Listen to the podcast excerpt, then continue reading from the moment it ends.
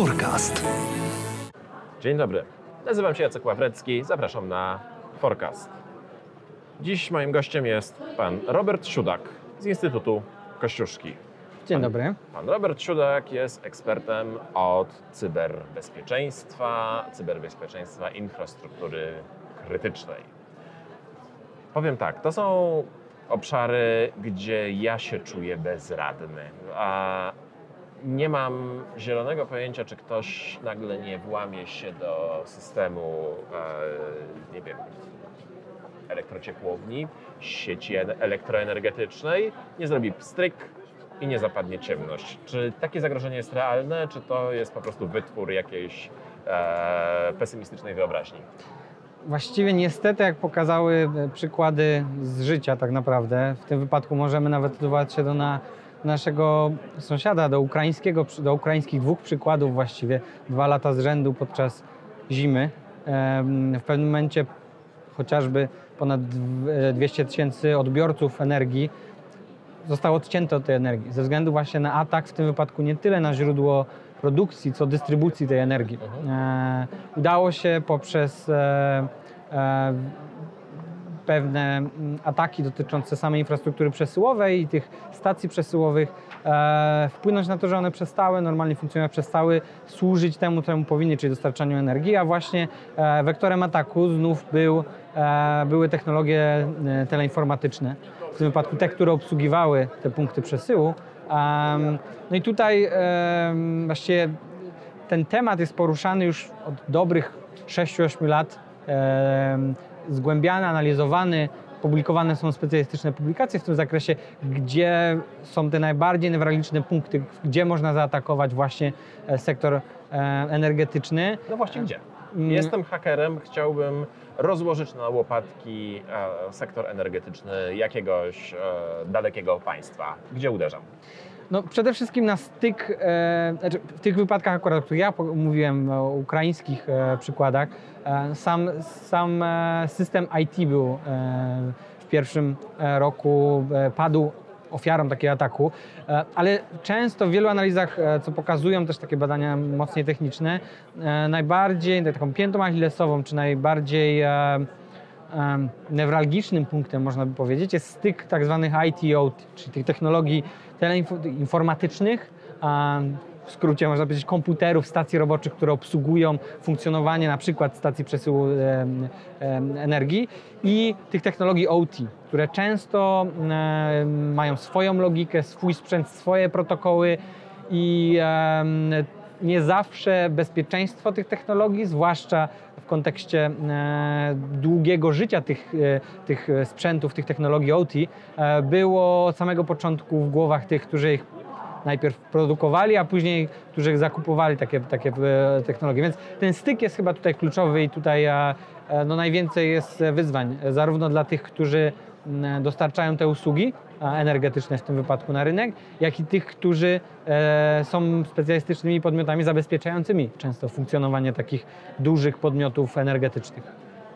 Czy da się e, przed takim atakiem zabezpieczyć, przechodząc na jakieś bardziej prymitywne technologie, jakieś pstryczki, wichajstry, wajchy, tak jak to działało 50 lat temu. Tego się przecież wtedy nie wyłączy zdalnie.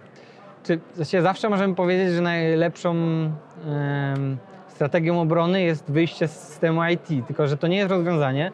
W momencie, kiedy właściwie większość, e, czy właściwie cała gospodarka, w której funkcjonujemy, usługi, które dostarczamy, bo to takie podejście dotyczące zabezpieczenia tak naprawdę nie tyle infrastruktury, co usług i infrastruktury, która pozwala na dostarczanie tych usług, jest e, kluczowa. E, Jest oparta na technologiach teleinformatycznych. I tutaj właściwie nawet bym powiedział, że wszystkie prądy, które się obserwuje aktualnie na rynku, idą w drugą stronę, to znaczy we wdrożeniu coraz większej ilości tych technologii i umożliwieniu bardziej zaawansowanych usług dzięki temu. Chociażby tutaj mówimy o tych smart gridach, o smart meterach, czyli też e, kwestii dotyczącej nawet em, liczeniu wykorzystania tej technologii u samego odbiorcy, tak? I szeregu e, innych możliwości, które daje tak em, skomunikowana sieć, bo tak należałoby to nazwać. Tak, taka sieć, która dostarczy nam dużej ilości danych cyfrowych co do tego, jak jest dostarczana energia, gdzie, kto korzysta z tej energii, właściwie prawie w czasie rzeczywistym, nie tam, nie, nie w dziennych czy godzinnych informacjach, ale właściwie w minutowych w wielu wypadkach.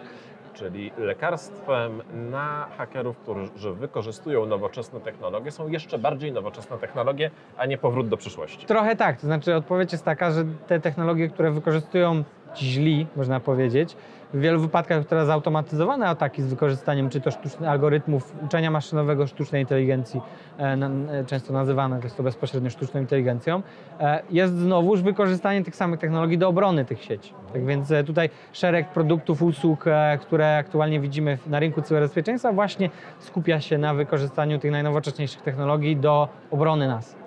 A jak Polska jest przygotowana na tego typu ataki? E, może skupmy się rzeczywiście na energetyce, czyli atak hakerów, którzy chcą, żeby zapanowała ciemność. Trzeba zwrócić uwagę, że jest kilka sektorów, które właściwie tradycyjnie czy od wielu lat, ze względu też trochę na to, że były w, re, w reżimie tak naprawdę infrastruktury krytycznej, um, całej zarówno obowiązków, jak i nawet E, prawnych zobowiązań dotyczących tego, co muszą i jak zabezpieczyć, e, jest, e, wydaje się być przygotowane. Tak, tutaj oczywiście te dane nie są publiczne, bo to są mhm. dane, które są objęte także nie tylko tajemnicą firmową, ale w ogóle także tajemnicą dotyczącą infrastruktury krytycznej, gdzie wykaz nie jest publiczny ostatecznie. To wszystko sprawia, że szereg sektorów, które między innymi wskazane są, bo tu warto też o tym wspomnieć, w ramach ustawy o Krajowym Systemie Cyberbezpieczeństwa, właśnie ten sektor energetyczny jest jednym z sześciu kluczowych. Znaczy, ustawodawca wskazał, że mm, jest kilka sektorów, w których są dostarcy, dostarczyciele, operatorzy usług kluczowych między innymi takim sektorem jest sektor energetyczny. Tam mamy wyciąg, szereg usług, które jest właśnie takimi usługami kluczowymi, dostarczanie energii i tak dalej i w związku z tym e, na nich nałożono w tym roku tak naprawdę nowe zobowiązania dotyczące zabezpieczenia ich infrastruktury cyfrowej, tego jak e, ona funkcjonuje, jak zarządzane jest ryzyko na poziomie firmy. I wydaje się, że szereg sektorów, jeśli mielibyśmy pokazać, może nie pokazujemy palcem tych złych, tak, czyli tych, którzy są mniej przygotowani, ale można powiedzieć, zrobić taką krótką listę tych, których są, którzy są lepiej przygotowani, przynajmniej takie jest odczucie na rynku. E, na pewno sektor bankowo-finansowy od lat tutaj przoduje, jeśli chodzi o dobre przygotowanie i wydaje się właśnie tak, że też sektor energetyczny e, byłby takim dobrym przykładem, e, gdzie te, to, to nie jest tak, że właśnie ze względu na nową ustawę w tym roku się obudzono, tylko rzeczywiście od lat ten sektor aktywnie uczestniczy w tej debacie dotyczącej zabezpieczenia ich funkcjonowania cyfrowego tak naprawdę. Zostawmy na chwilę wielki przemysł, wielką energetykę, co ja, jako konsument, użytkownik bankowości internetowej, różnych popularnie dostępnych wszystkich e, systemów, mogę zrobić, żeby się zabezpieczyć przed cyberatakiem? Albo zacznijmy jeszcze od tego, gdzie jestem najbardziej, w których momentach jestem najbardziej zagrożony? Najbardziej jestem zagrożony tam, gdzie nie myślę o tym, co robię w sieci. To znaczy musimy sobie zdać sprawę z tego, że technologie, które wykorzystujemy, zawsze patrzymy z, perspektywy użytkowania tego, jak daje nam to możliwości szybszego wykonywania jakichś... E, e... Ja się nie znam, nawet nie wiem na co zwracać uwagę. No właśnie, więc e, przede wszystkim pierwszym krokiem jest zwrócenie uwagi, znaczy złapanie siebie na tym, że technologia tak daje pewne możliwości, ale z drugiej strony niesie zagrożenia. I to jest ten moment, kiedy możemy zacząć szukać tej informacji. To jest chyba najważniejszy moment z perspektywy takiego użytkownika.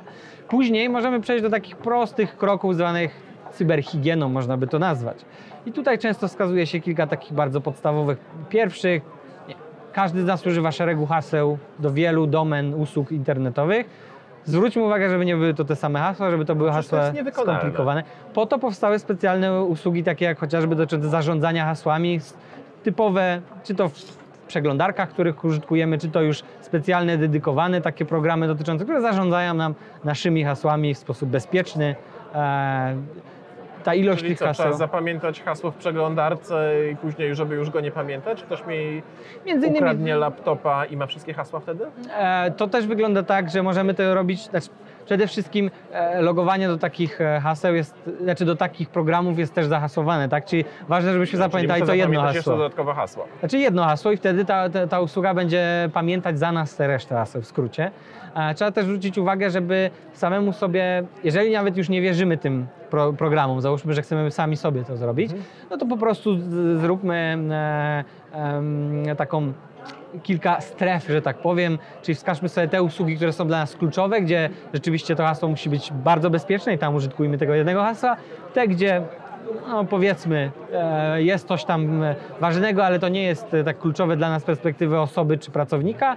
No i te, gdzie rzeczywiście użytkujemy je rzadko, nie przekazujemy żadnych prawie danych, które mogłyby być wykorzystane I tam może być to samo hasło przez 20 lat, nie ma żadnego problemu. E, nie, ale tam możemy zmieniać to hasło rzadziej. Tak, jeżeli w tej pierwszej, e, powiedzmy, powiedziałbym sekcji e, powinniśmy je zmie- zmieniać często, raz na nawet powiedziałbym e, miesiąc, to tyle w tej, e, e, w tej innej, no to już e, możemy sobie pozwolić na większą dowolność, bym tak powiedział. Przeraził mnie Pan, zaraz po tej rozmowie idę i zmienię moje hasło do bankowości internetowej. Dziękuję pięknie. Dziękuję Moim bardzo. gościem był Robert Siudak, ekspert Instytutu Kościuszki. Dziękuję bardzo. Dziękujemy. Forecast.